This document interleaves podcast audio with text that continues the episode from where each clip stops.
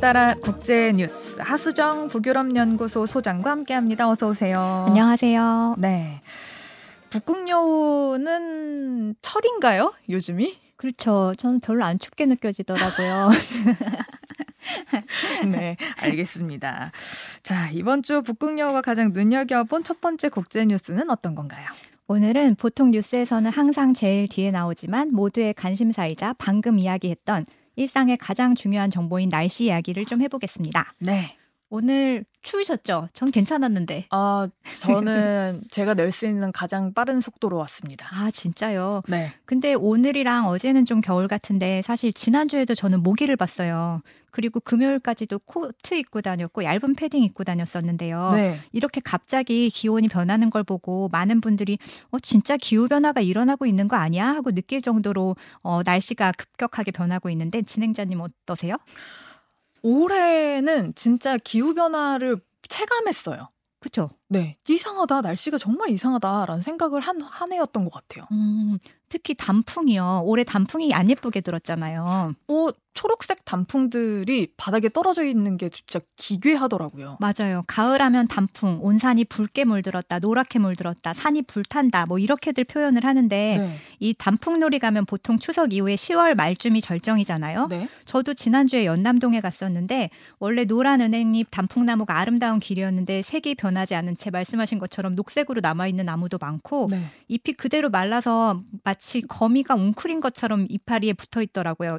그래서 올 겨울은 올 겨울은 겨울인데 가을 같고 올 가을은 가을인데 여름 같고 음. 이런 이상한 날씨가 계속됐는데 네. 국립공원공단에 따르면 단풍은 9월 말에서 10월 초 북쪽에 찬바람이 불기 시작해서 일 최저 기온이 5도 이하로 내려가면 물들기 시작해서 10월 말에 산지가 80% 이상 단풍이 들었을 때 절정에 이른다고 해요. 네. 근데 올 가을에 5도 이하로 내려간 날이 있, 었나요 있었나?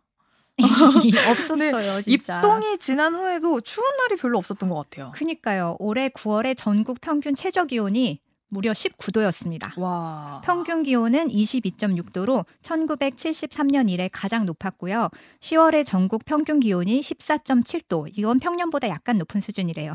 11월은 들쑥날쑥했는데 상수는 평년보다 포근했고 중하수는 대체로 더 추웠습니다. 음. 11월 중에 일평균 기온이 가장 높은 날이 5일이었는데 11월 5일 18.6도였고 제일 낮은 날이 11월 30일 영하 1.2도로 음. 올해 11월은 관측 이래 가장 일평균의 기오차가 큰 월이었다고 해요. 이렇게 11월 중순까지 날이 따뜻했으니까 단풍이 들 틈이 없었던 것입니다. 음. 거기다가 높은 해수면 온도도 영향이 있는데 엘니뇨 현상 때문에 해수면 온도가 높아서 따뜻한 날씨가 이어졌어요. 음. 지난주엔 심지어 부산에 벚꽃 폈다는 소식 들으셨죠?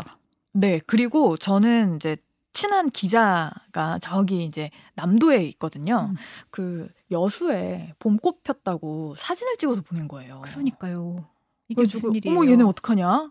갑자기 나 이, 지금 나오면 안 되는데 음. 그래가지고 사진 찍어서 보내가지고 깜짝 놀랐습니다.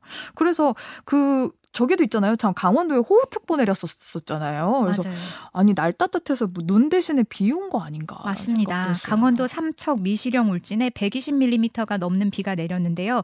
이게 관측 이래 처음이라고 해요. 음. 역대 겨울에 가장 많이 내렸을 때가 80mm고 여름에 비 진짜 많이 온다 할 때가 100mm 정도거든요. 네. 근데 이상 기온 현상은 우리나라만 그런 건 아니죠? 그렇습니다. 이맘때 스페인은 사실 스키 리조트가 붐벼야 되는데 해변이 북적대고 있습니다. 어머. 스페인 남부 지역의 곳곳의 기온이 섭씨 30도가량 치솟아서 지금 해변에서 일광욕을 즐기고 있어요. 북반구에 위치한 스페인의 겨울은 12월 중순부터 3월 중순까지. 이 기간 남부 지역의 평년 기온이 18도, 8도에서 18도 사이였는데 이를 훌쩍 뛰어넘어서 30도 가까이 오른 이상 기온을 보이고 있는 것입니다. 네. 날이 따뜻하니까 당연히 눈이 내리지 않아서 스키장은 울상이고 이곳을 찾은 한 해양, 해양 생물학자가 이맘때에 이곳이 눈으로 덮여 있거나 얼어붙어야 되는데 지금 푸르고 풀이 무성해서 무서운 기분이 든다. 돌이킬 수 없는 거 아닌가 이런 음. 말을 했어요. 네. 거기다가 비도 내리지 않아 서 극심한 가뭄을 겪고 있는데 바르셀로나 주요 지역에서는 임접 도시나 프랑스 남부 지역에서 물을 수입해야 될지도 모른다면서 어머. 비상 계획을 세우고 있다고 합니다. 네. 해로를 통해서 물을 최대 300만 리터까지 수입하는 것을 검토하고 있다고 해요. 네, 호주도 그렇다면서요? 호주도 좀 이상 기온 때문에 가장 더운 여름을 맞았다고 그러던데. 맞습니다. 호주는 남반구라서 지금이 여름인데 올해 12월 평균 기온이 40도래요. 평년 12월 기온이 25도였는데 평년보다 15도나 높은 폭염이 지속되고 있습니다. 이상군으로 호주가 늘 시달리는 자연발화 산불 위험이 커지고 있고 또 온열 질환 발생 가능성까지 제기되면서 호주 정부도 비상에 걸렸어요. 네. 거기다 남반구 브라질은 42도, 칠레는 35도의 폭염이 이어지고 있는데 또 반면 북반구의 독일과 러시아는 45cm가 넘는 역대 최대 폭설, 어제는 모스크바의 적설량이 50cm가 왔대요. 와. 이게 관측 이래로 150년 만에 많이 왔는데 1919년 32cm가 그 다음으로 많이 온 거였다니까 정말 많이 온 거죠. 네. 또 아프리카 소말리아와 탄자니아에서 동아프리카에서는 홍수가 나고 있고 미국은 때 아닌 토네이도로 전 세, 세계 곳곳에서 기상 이변 기록을 갈아치우고 있습니다. 네.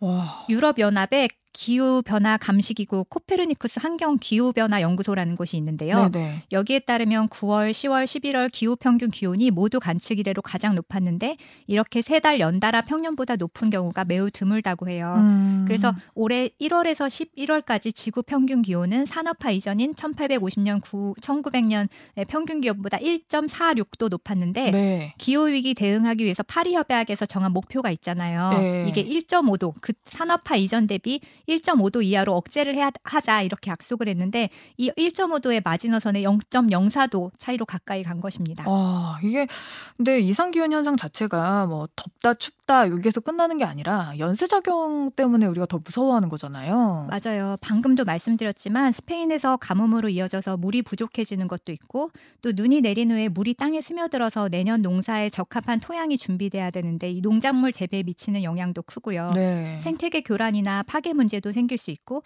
나아가서 식량 위기를 초래할 수도 있죠. 음, 좀 전에 지구 평년 기온 상승을 산업화 이전 1.5 아래로 막아야 된다고 말씀을 드렸는데 네. 이건 사실 진짜 우리 모두의 과제 예요. 그래서 네. 마지노선인 1.5도를 넘기는 해가 늘수록 지구 기후, 지구의 기후 생태계가 회복 불가능한 상황에 도달할 위험이 커지게 됩니다. 음. 이 무엇보다도 기후가 올라서 북극과 남극의 빙하가 녹는 것이 문제인데요. 이거 녹으면 어떤 일 생겨요? 이 기후 위기를 연구하는 학자들이 평년 기온이 이 이상 올라가면 어떤 일이 생긴다 이런 것을 이제 임계치를 지정을 해놓고 시뮬레이션하는 몇 가지 지표가 있어요. 네. 이게 그 중에 중요한 지표로 남극과 북극의 빙하가 있는데 네. 이제 지구 평균 기온이 상승해서 얼음이 녹으면 물이 바다에 들어가겠죠. 네. 그러면 바다의 염도가 낮아지니까 물이 가벼워집니다. 아, 그러면 심층수가 순환이 되지 않아서 산소 공급이 줄어들게 되고 네. 그러면 해양 생물이 살기 어려운 환경이 되죠. 음. 또 산호초 등 바다 생물이 줄어들면 여기에 서식지로 삼고 있던 뭐 바다 생물들도 서식지를 잃어버리니까 또 죽게 되고 산소 공급도 줄어들고요. 또 다른 문제도 있는데 그린란드 아시죠? 네. 덴마크령으로 얼음으로 덮인 그린란드 여긴 빙하로 된 땅인데 여기가 녹- 다 녹으면 지구 해수면이 7m 정도 올라간다고 해요. 음. 왜 기후 변화로 해수면이 상승하면 부산이나 제주가 사라질 수도 있다 뭐 이런 얘기 들어보셨잖아요. 네, 네. 이 해발 해발 고도가 낮은 해안 도시나 충적 삼각지가 물에 잠길 수도 있습니다. 와. 거기다가 또 하나 문제가 있는데 이 빙하와 동토 얼어붙은 땅이 이산화탄소와 메탄을 머금고 있어요. 근데 이게 녹으면 이게 공기 중으로 풀리게 되죠. 그래서 공기 중에 배출되면 농도를 높이고 이 메탄은 온실효과의 주범이거든요. 그래서 음. 온실효과가 가속화됩니다. 우리가 스키장 가면 눈부셔서 선글라스 쓰잖아요. 근데 빙하가 녹으면 그 빛을 반사하던 얼음층이 사라지고 바다 색깔은 어두우니까 빛을 그만큼 더 많이 흡수하게 돼요. 음. 그래서 극지 바다의 기온이 올라가게 되면 찬바다에서 살던 어종을 비롯해서 수많은 해양 생물이 사라지게 되고 음. 또 이렇게 되면 해양의 순환, 대기 순환의 리듬이 깨지면서 태풍, 가뭄 등 이상 기온이 이상 기, 이상 기상 현상이 빈번해지게 되는 것이죠. 네, 제가 그리고 의사 친구한테 들었는데 음. 이 농도가 바닷물 농도가 이제 그 아까 뭐라고 했죠? 염도. 가 낮아지면 음. 그 바다 생물들도 우리가 그 낚시해서 이렇게 먹잖아요. 그쵸, 그 그쵸. 그것도 이제 못 한다고 하더라고요. 맞아요, 맞아요. 네. 그러니까 우리한테도 식량 위기, 네. 커다란 식량 위기가 되는 거죠. 맞아요, 맞아요. 아, 참 걱정스럽습니다. 자, 다음 뉴스는요? 어, 다음 뉴스는 음, 올해가 가기 전에 사실 이스라엘 팔레스타인 전쟁 종식 소식을 전하고 싶었는데 이 두 달이 넘게 이어지는 비극이 끝이 나질 않네요. 맞아요. 네. 일주일 동안의 휴전이 끝나던 날인 12월 1일 휴전 종료 4분 만에 가자 지구 남부에 폭탄이 터졌습니다. 이스라엘군이 기다렸다는 듯이 공격을 시작했는데 이게 개전 이후 최고 강습의 공, 최고 강도의 공습이었다고 해요. 그래서 휴전 종료 후 지금 2주가 조금 넘었는데 10월 7일 전쟁이 시작된 이후로 팔레스타인 사망자가 18,787명, 음. 부상자가 5만 명이 넘어요. 휴전 전에는 하루 평균 300명에서 350명 가량의 사망자가 발생했는데 네. 휴전 이후에 전쟁이 재점화되고부터는 매일 500명 이상 사망자가 나오고 있고 그만큼 이스라엘의 공격이 더욱 거세진 것이라고 봐야겠죠. 아 그리고 진짜 걱정되는 뉴스가 아까 나온 게 이스라엘군이 자국민을 오인 사살한 일도 있었잖아요. 예. 어, 현지 시각으로 15일 팔레스타인 가자지구 북부에서 시가전 중에 하마스에 억류되어 있던 자국민 인지 3명을 적으로 오인해서 사살을 했습니다. 이 이스라엘군의 오인 사격으로 숨진 이스라엘 국적의 인지 3사람은 모두 20대 남성으로 지난 10월 7일에 하마스가 이스라엘 집단 농장 키부츠를 네. 기습 공격하는 과정에서 납치했던 이스라엘인이었습니다. 이스라엘 국적의 인질이 지금도 130여 명이 여전히 가자지구에 남아 있는 것으로 추정되고 있어요. 음. 그래서 오인 사살 발표 이후에 남아 있는 인질 가족을 비롯한 수백 명이 지금 수도인 텔라비브 국방부 건물 앞에서 빠른 인질 교환을 요구하면서 시위를 하고 네. 있다고 하네요. 네. 아, 가자지구 상황 어떻습니까?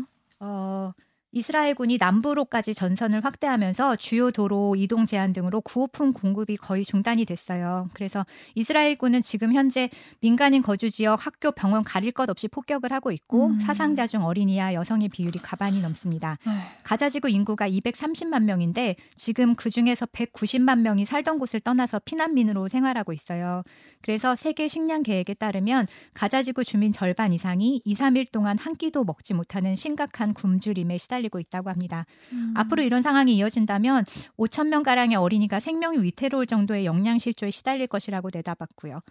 그래서 네. 그런 상황임에도 불구하고 국제협약에 위배되는 상황임에도 불구하고 이스라엘 총리 네타냐후는 승리하기까지 공격은 계속될 것이라고 의지를 굽히지 않았습니다. 아, 이 나중에 이거 어, 어떻게 이 죄값을 다 치려고. 네. 그렇죠. 이웃 나라들의 반응은 어떻습니까? 어, 이웃 나라 유럽 각국에서도 반 이스라엘 정서가 커지고 있는데 어, 15일에 세계에서 제, 두 번째로 큰 덴마크 해운사 머스크라고 있어요. 이 머스크가 홍해 입구인 바, 바부엘 데, 바부엘만 대부 해역 운항을 잠정적으로 중단하겠다고 발표했습니다. 네. 앞서 독일의 최대 컨테이너 선사인 하파그로이드도 모든 컨테이너선 운항을 18일까지 멈추기로 했는데요. 바로 예민의 친이란 반군인 후티가 홍해를 운행하는 민간 선박을 겨냥해서 지금 미사일을 쏘고 있기 때문이에요. 어, 왜요? 후티는 지난 10월 7일 이스라엘과 팔레스타인 전쟁이 시작된 이후에 하마스를 공개 지지해 왔습니다. 음. 후티는 가자 지구에 대한 공격을 중단하라면서 공해상의 선박을 향해 미사일 공격을 계속해 왔는데 지난달에는 이스라엘 회사와 연계된 영국 소유 화물선이 후티에 납포됐었고 네. 이달 초에도 세, 세 척의 상선이 후티의 공격을 받았습니다. 후티는 유대인 소유 기업이나 대주주 중에 유대인이 있는 모든 기업을 대상으로 삼고 있다고 합니다. 음. 또 지난 9일에는 국적에 관계없이 이스라엘로 향하는 모든 선박 전략을 표정으로 삼을 것이다. 국제 해운 회사들과 해운 회사들은 이스라엘과 거래하지 말라 이렇게 경고를 했고요. 네. 15일에는 노르웨이 국적의 유조선을 향해서 미사일을 쐈는데 후티 측은 가자지구로 식량과 의약품이 반입될 때까지 이스라엘 항구로 향하는 모든 선박을 어, 홍, 홍해 항해를 계속 저지할 것이라고 발표를 네. 했습니다. 사실 이 전쟁이 시작될 때 이스라엘과 팔레스타인 전쟁이 시작될 때 최악의 시나리오 중 하나가 이스라엘의 반감을 가진 아랍 세계가 수에즈 운하를 봉쇄할 경우에 전 세계에 위기가 올 수 있다 이런 음. 지적이 있었어요. 네, 이 수에즈 운하가 지정학적 급소라고 불릴 정도로 아주 중요한 지역이기도 하잖아요. 예, 맞아요. 전 세계 교육의 90% 가량이 해상을 통해 이루어지는데 이 지중해에서 홍해를 거쳐서 인도양을 연결하는 수에즈 운하는 유럽과 아시아를 연결하는 해상 교육의 주요 관문이죠. 그래서 전 세계 해상 컨테이너 물량의 30%, 음. 상품 무역량의 15%를 차지하는 주요 해상 수송로고 우리나라에서도 현대차를 비롯해 주요 대기업에서 이 수에즈 운하를 이용해서 수송을 합니다. 예멘이 이렇게 장화처럼 생긴 사우디아라비아 반도 있잖아요. 네. 여기 발꿈치 그 자리에 있거든요. 그래서 인도양으로 향하는 홍해 끝머리에서 이제 미사일을 쏘고 있는 거죠. 그래서 음. 수에즈 운하를, 운하를 통해서 들어오는 화물과 에너지 운송에 문제가 생기면 글로벌 위기가 오기 때문에 후티를 막기는 막아야 되는데 후티가 친이란계 무장 세력이라고 말씀을 드렸잖아요. 네. 그러니까 이 상황에서 지금 또 이란까지 건드려서 참전하게 하면은 안 되니까 그것도 조심스럽고. 음. 근데 더구나 지금은 이스라엘을 뺀 모든 아랍 세계가 반 이스라엘 정서로 똘똘 뭉친 상황이다 보니까 세계 최대 석유 수출국인 사우디아라비아까지 지난주에 미국에 홍해상에서 후티의 선박 공격에 지나친 대응 자제해달라 이렇게까지 음. 전한 터라서 미국을 비롯한 국제사회가 후티의 위협에 어떻게 대응해야 될지 고민이 깊어지고 있다고 합니다. 네, 아까 우리 김만권 정치 철학자가 와서 비례의 원칙 공격을 얘기를 했었는데 음. 민간인에 대한 공격은 좀 멈춰야 된다 네. 이 얘기를 했는데 그 이스라엘에서도 남부로 가는 민간인에 대해서는 사실 공격을 하지 말아야 된다고 얘기를 하면서 자기네들이 남부로 피난 가라고 얘기했잖아요. 맞아요. 남부로 가라고 해놓고 지금은 가차 무차별. 공격을 하고 있, 있는데 네. 그것은 부디 멈춰야 되지 않을까? 그러니까요. 지금 어쩌려 그런지 모르겠어요. 미국은 큰형님이 미국의 말도 듣지 않고 지금 전 세계를 적으로 돌리고 있거든요. 이스라엘이. 적어도 어린 아이들, 여성들 아 참. 네, 구호물품과 의약품 먼저 빨리 들어갈 수 있어야 되고요. 네, 이게 무슨 일인가 싶습니다.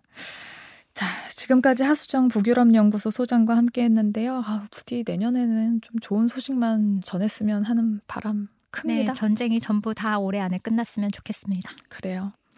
네, 고맙습니다. 고맙습니다.